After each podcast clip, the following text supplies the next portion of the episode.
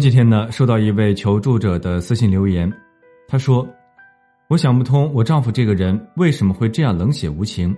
我们吵架，不管谁对谁错，他从不给我低头，对我实行冷暴力，每次都是我舔着脸哄他开心。自从有了孩子后，我明显感觉身体很累，我的精力在孩子身上都磨得精光，哪里还有功夫去哄他？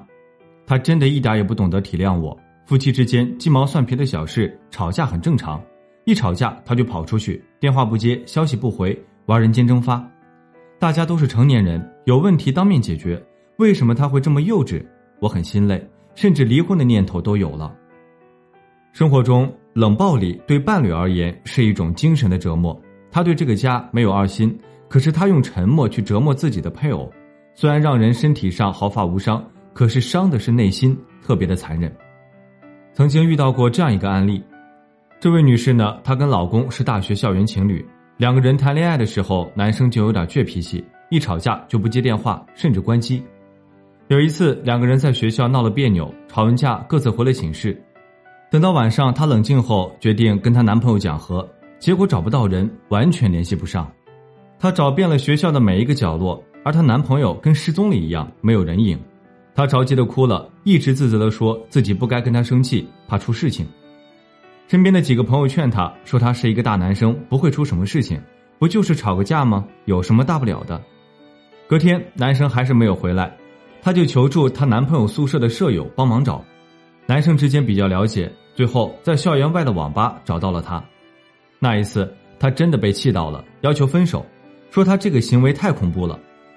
她男朋友看她动真格的，才说下次不会这样。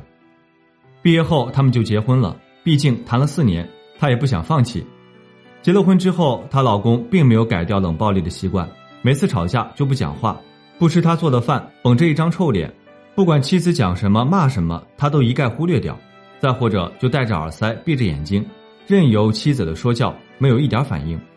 他们一直没有孩子，那天这位女士聚餐聊到孩子，她苦笑道：“根本不敢要孩子，有可能会离婚。”因为她丈夫这个冷暴力行为，有段时间把她逼得都抑郁了，调节了很久才勉强好一点，所以她想开了。如果她继续这样下去，那他们就民政局见。她不想被老公逼疯。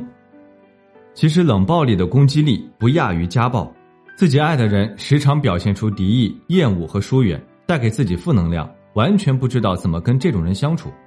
虽然不提倡夫妻之间吵架，吵架伤感情。可有些话不说出来，真的足以让人憋死。电影《无问东西》就讲述了一个关于夫妻冷暴力的故事。中学老师许伯常是一个文质彬彬的男人，而他的妻子是一个纺织厂的女工。由于思想境界不同，两个人在三观很不搭，夫妻之间没话可说。在外人眼里，许伯常是经常被妻子打骂还不还口的好男人。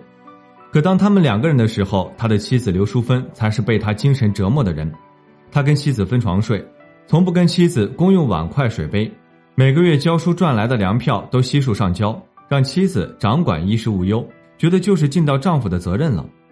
长期的冷暴力持续，妻子刘淑芬的内心崩溃了，不管她怎么发泄，丈夫都不做出反应，最终悲剧发生了。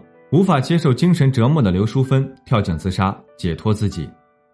冷暴力是婚姻中最残忍的惩罚，足以摧毁一个人对生活的期望。无论什么原因，希望夫妻之间有话好好说，不要用冷暴力伤害自己的另一半。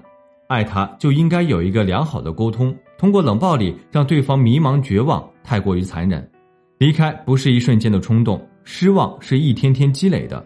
这世上最遥远的距离，不是生与死的距离，不是天各一方，而是我就站在你面前，而你不珍惜我。好了，今天的分享就到这里。如果您在恋爱、婚姻、家庭方面有任何问题，都可以在简介中查询添加我，我都会耐心为您解答。